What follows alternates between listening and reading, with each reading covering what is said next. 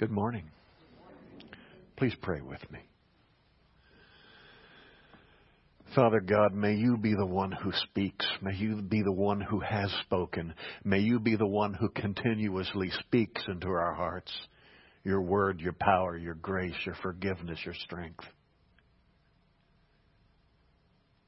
So that even if I am silent, we hear from you today.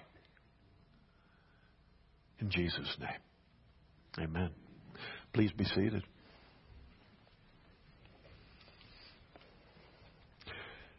There were some technical difficulties when I tried to listen to what Brooke shared last week when I was away. But I think I got at least a tiny bit of it, and that he talked a bit about the narrow door and how important it was for us to strive to go through that narrow door that leads to eternal life. Today I want to look at a door, but a different door in Scripture. It's the door that Scripture tells us at which Jesus is always knocking. Looking for it to be opened for Him, for Him to enter through. Now, I imagine some of you are already heading there in your mind. You know where that one is. Third chapter of Revelation, right? Last book of the Bible. Revelation chapter 3, verse 20. Look, I stand at the door and knock. If you hear my voice and open the door, I will come in, and we will share a meal together as friends. Now, most of us have been trained to think of this scripture as a salvation scripture, a scripture that we use when we're witnessing to people, sharing the gospel with them, asking them to come to know Christ. In a moment, we'll look at that in that context because that's not really how it's used in Scripture. But this Scripture does hold out the promise of a time of intimate fellowship with Christ. And our culture does not really understand that meaning of share a meal together the way they used to in the, the Near East. And it's entirely possible that I don't even begin to grasp that. I don't know. I just had a little training on it. But it was a big deal. You didn't eat with just anybody. It was a major thing. It was special. It was intimate. It was sharing. It was sharing on a deeper level than we think of when we just think about sharing a meal.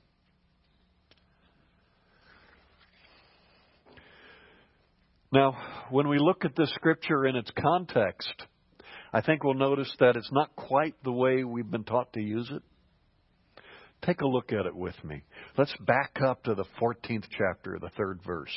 If you got your Bibles, take a look there. Revelation chapter 3, verse 14. And I'll be reading from the New Living. Write this letter to the angel of the church in Laodicea. This is the message from the one who is the Amen, the faithful and true witness, the beginning of God's new creation. I know all the things you do, that you're neither hot nor cold. I wish you were one or the other. But since you are like lukewarm water, neither hot nor cold, I will spit you out of my mouth. You say, I am rich. I have everything I want. I don't need a thing. And you don't realize that you're wretched and miserable and poor and blind and naked. So I advise you to buy gold from me, gold that has been purified by fire. Then you will be rich and buy white garments from me, so that you will not be shamed by your nakedness, and ointment for your eyes, so that you'll be able to see. I correct and discipline everyone I love. So be diligent and turn from your indifference. Look, I stand at the door and knock. If you hear my voice and open the door, I will come in and we will share a meal together as friends. Those who are victorious will sit with me in my throne, just as I was victorious and sat with my Father on his throne. Anyone who has ears must listen to the Spirit and understand what he's saying to the churches. So when we read it in context, what do you notice? What do you see there? The first thing is it's not addressed to unbelievers at all. It's addressed to a church. They should know. And they thought they knew. But they didn't. It's not primarily an evangelistic scripture. Yeah, you can use it for that. I'm not trying to say don't ever use that. But that's not why it's where it is in the book of Revelation. It's a scripture that was written to a church, the church in the city of Laodicea. It was written to a church that thought so well of itself that it doesn't, didn't realize that they were poor and needy and broken and in desperate need of a touch from God that they thought they already had. The main point is not so much that Jesus wanted into someone's heart as much as he wanted to be into their church. The collective heart is God's people. Scary thought, isn't it? That a church could exclude the presence of the living Christ, and yet they did. They did exclude him. The reality was that while they thought themselves as having it all together, as while they thought they were the example, they thought very well of themselves, the ministries were happening, the liturgy was working, things were getting along just fine. But they didn't see. And the reality was that God that God found them wanting and lacking. Their love for Him was tepid at best. Their works were routine, they were empty of passion and faith. And rather than seeing, they were blind. Rather than being beautifully clothed, they were naked. Rather than being rich, they were poor. So then, what was the core of their problem? What was going on that they thought one thing and the reality was totally different? It's this. They had no intimacy with the risen Christ. They had no intimacy with the risen Christ. He was standing there and knocking and knocking, but they wouldn't see it, they wouldn't hear it, or they couldn't hear it. He wanted in, but they weren't willing to let him come in.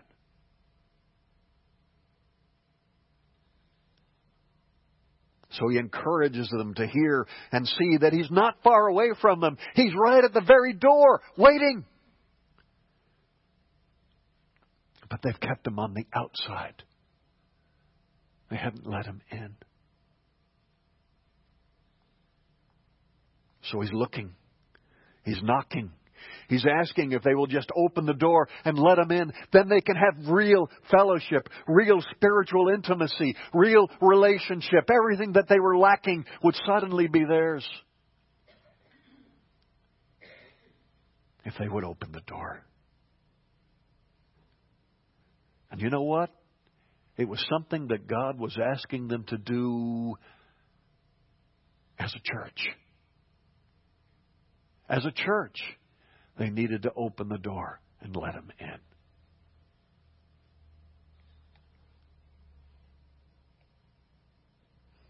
I suspect it's something that many churches still need to do to this day.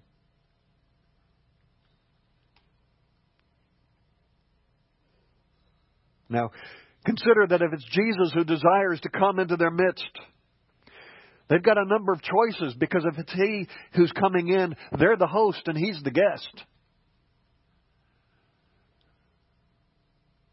And they can welcome Him in. They can listen. They can sit at His feet. They can learn.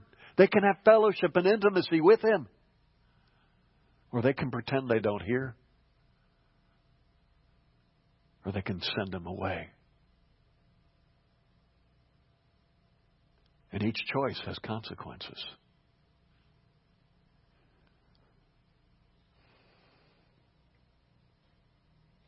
Our Western culture is so individualistic that the way that the ancients valued the group and the way that non Western cultures value group today Some of our African brothers and sisters can tell us a lot about that because we don't get it. But the funny thing is that God values the group. God loves the church. The church is important to God. He set His Spirit in the church. It's the church that's His body. You and I are just bits and pieces of His body. But together we're the church. Separately, we're not. Individually, we're, there, we're not. That's why Scripture is so certain that that we cannot stop meeting together. We cannot stop fellowshipping together. It's that important. If the church has the gifts of the Spirit, and I have some of the gifts, and Brooke has some of the gifts, and and uh, uh, Vince has some of the gifts, and Swish has some of the gifts, you know what? That means I don't have it all. That means I can't live it all. I can't express it all. I can't do it all. I can't be it all. But as the church guys, we can. We need each other. We're so atomized, so separate in our culture, and it's so so different from what Scripture tells us. What would it look like for a whole church to suddenly open the door to Christ? For a whole church to let them into their collective worship? For brothers and sisters in Christ, arm in arm, welcome the presence of Christ into that assembly, that gathering, that body, that church?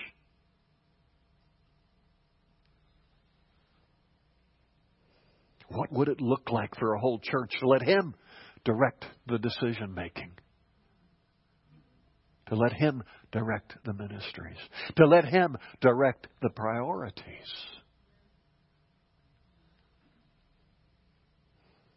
Is it possible that this is directed to a church and not to an individual? Because as a church, as a group, we have a greater reality, a higher reality, a more spiritual reality, that we are greater than any mere collection of individuals. Because we become, when we gather together, the body of Christ. Could it be that when the church is in view, that the body of Christ is far greater than the sum of its members?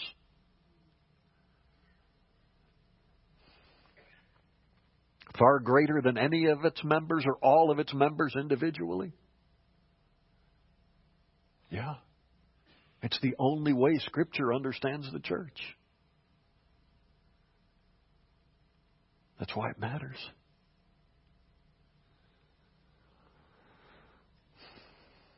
As a group, as the body of Christ, God will cause His church to outshine any one of us or all of us separately. His church will outshine all of us because that's how He has designed it. Because that's what He desires. Because that's what brings Him glory. But just like an individual, an entire church can lose its way. And you know churches that have. So as we gather together as the church, we must welcome the living and risen Christ into our presence, into our fellowship, into our gathering. Our worship must acknowledge and celebrate His presence as a reality, not as a theory, but as a truth. Together, we must experience that intimacy with Him when we gather to worship, and then we must obey what He directs us to do just to go through the motions of being the church, just to tack off the steps of the liturgy as just one more task that we have to do before we get to go home, is to dishonor the presence of the living Christ in our midst and to keep him outside knocking at the door. It's to dishonor the risen Christ who longs to stand in our midst, longs to receive worship offered to him from sincere and loving hearts. It's to dishonor the Christ who longs to direct and to empower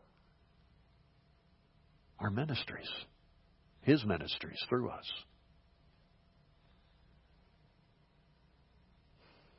But you know, guys, to have a rich spiritual life, it involves two things.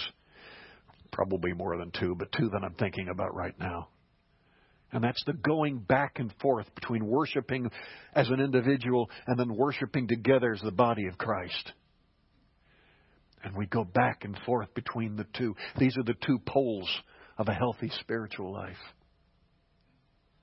And so, just as uh, just as I've told you that this passage applies really to the church, I do have to also think it must echo down into our hearts as individuals as well. I believe that by implication, that if our love for Christ has grown tepid, that just as Christ, or tepid rather, just as Christ is knocking at the doors of the churches, Christ is also knocking on the door of the believer's life. Waiting for him or her to open the door so that he can come in and fully have intimacy and fellowship with each one of us. We're not to come here and gather waiting for Brooke to fill up our lives with uh, the scriptures and the Spirit. We're supposed to come here full of the Spirit that we can share it with one another. That's the biblical model.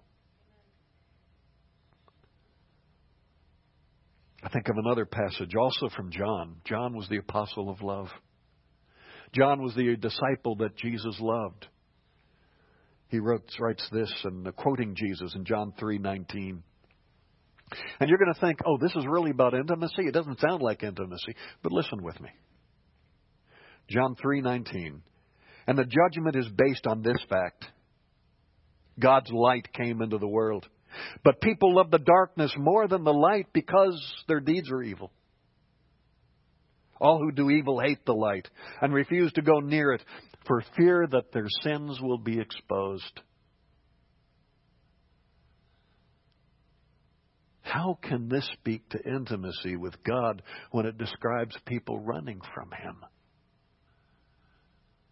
Because it calls us to the opposite to not run.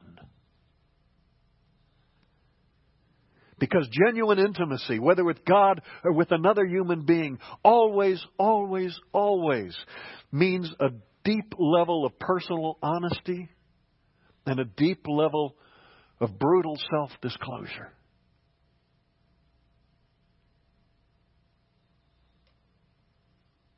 The more intimate I am with another human being, the more they know about me. The more intimate I am with God, the more I try not to hide from Him. It's saying, Lord, here I am. Here I am with all of my scars. Here I am with all of my wounds. Here I am with all of my sins. Here I am with all of the thoughts I wish I'd never thought. Here I am with all of the deeds I wish I had never done. Here I am with my shame. Here I am with my hopes.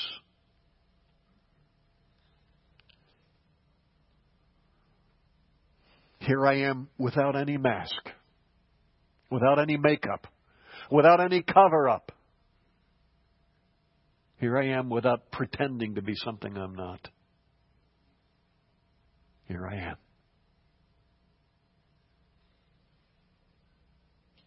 When the light of God's searching spirit comes to you, Will you, will we have the courage to just stand there and say, Here I am? This is the real me. If you, O Lord, cannot love and forgive me, then I have no hope.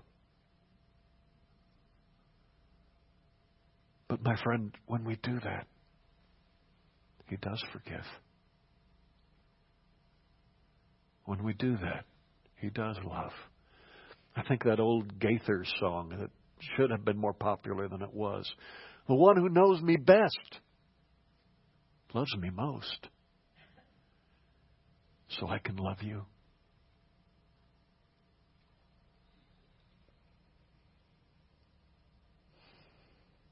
Will we stand in the light or will, will we instead hide like Adam and Eve, who in their newly realized nakedness grabbed fig leaves and ran from the presence of God because they knew they'd sinned.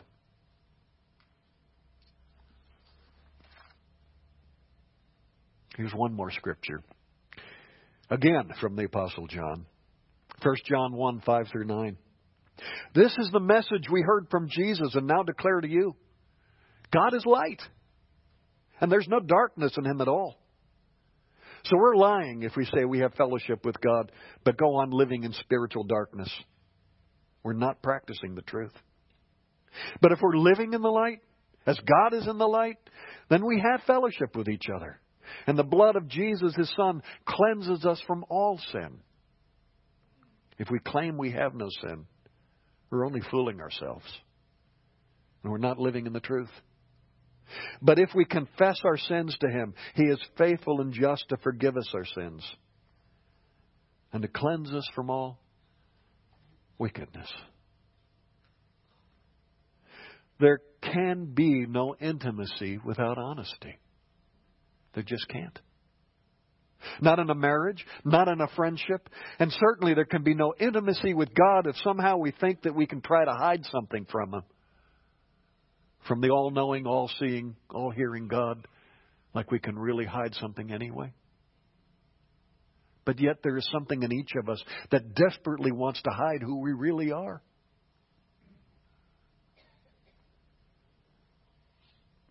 Intimacy with a holy God requires His forgiveness because He's a holy God.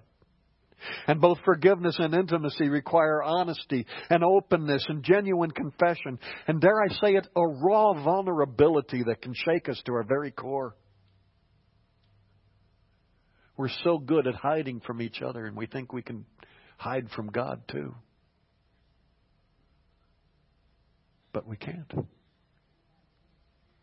It means that instead of running away from God in our sin and in our nakedness, we stand before Him with no excuses. None. It means refusing to cover ourselves with the fig leaves of our manufactured excuses, our silly defensiveness. It means we echo the voice of King David, who cried out to God in Psalm 139, verse 23 Search me, O God, and know my heart. Test me and know my anxious thoughts. Point out anything in me that offends you, and lead me along the path of everlasting life. Until we can be real with God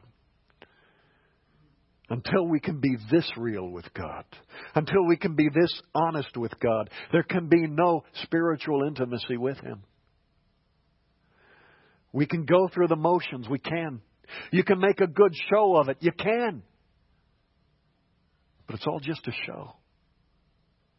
I know that because from time to time I've done it. But such a pretense will always be hollow. It will always be empty. Right up until, right up until that moment when our desperate desire for God overcomes our desperate desire to stay hidden.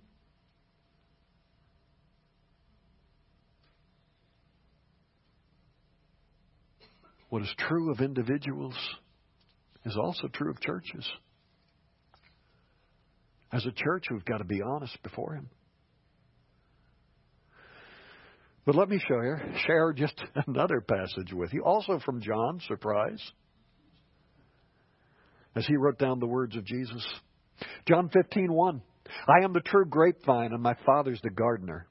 He cuts off every branch of mine that doesn't produce fruit, and he prunes the branches that do bear fruit, so that they will produce even more. You've already been pruned and purified by the message I've given you. Remain in me, and I will remain in you. For a branch cannot bear fruit if it's severed from the vine, and you cannot be fruitful unless you remain in me. Yes, I am the vine and you're the branches. Those who remain in me and I in them will produce much fruit. For apart from me, you can do nothing. Anyone who does not remain in me is thrown away like a useless branch and withers. Such branches are gathered into a pile to be burned. But if you remain in me, and my words remain in you, you may ask for anything you want, and it'll be granted. When you produce much fruit, you are my true disciples. This brings great glory to my Father. I have loved you even as the Father has loved me. Remain in my love. When you obey my commandments, you remain in my love, just as I obey my Father's commandments and remain in his love. So much for unconditional love, huh? I have told you these things so that you will be filled with my joy. Yes, your joy will overflow.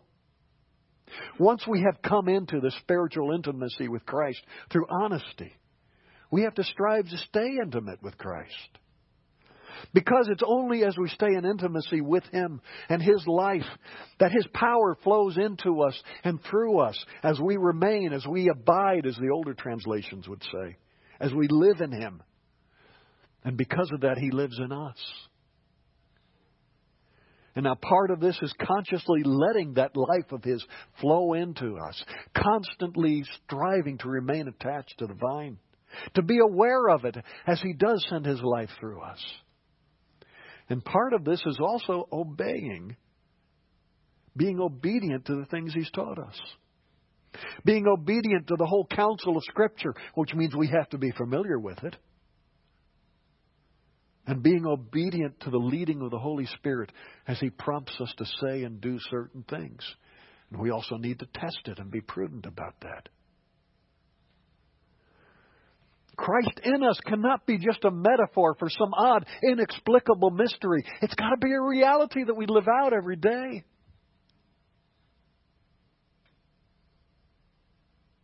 But practically speaking, how do we do that? What does that look like? To begin with, we've got to stop pretending we're something we're not. Emotionally speaking, spiritually speaking, we must decide to stand naked, vulnerable, and unprotected in the searching light of God's presence and truth. We must develop a minute by minute intentional interaction with God. Some of you may remember years back it was popular. The, the 17th century monk, Brother Lawrence, who wrote the, the uh, Practicing the Presence of God. If you got a copy from the 70s, those of you who are old enough, blow the dust off of it and take a look at that again. The Apostle Paul also wrote this, or wrote this to a church in Thessalonica. 1 Thessalonians 5:17. Never stop praying. Never stop praying. Practice continually breathing a quick prayer about all things. Consider praying oh, something like this throughout your day. Lord, I am now about to fill in the blank. Help me to hear your voice in the midst of this time and to obey you. And well, Lord, I just got done with this. I hope I was able to reflect your glory and your peace. Please use me. Amen again and again with each event, with each upcoming thing on your schedule. Lord, be with me. Lord, walk with me. Lord, help me to see you. Lord, help me to hear you. Lord, help me to stay near you in this time. Lord, you know the pressures I'm dealing with. Walk with me. Lord, you know. Stand with me. Again, from the Apostle John. Listen to what Jesus tells us in John chapter 10, verse 27. My sheep listen to my voice, and I know them, and they follow me. My sheep listen to my voice. I know them, and they follow me. We must be obedient to what the Spirit of Christ shows us through the Scripture. And we must obedient to what, be obedient to what He speaks directly into our hearts and our minds. Because when we fail to obey the truth that God has shown us, He stopped showing us new truth. He stopped showing us new truth until we again affirm that we're ready to obey.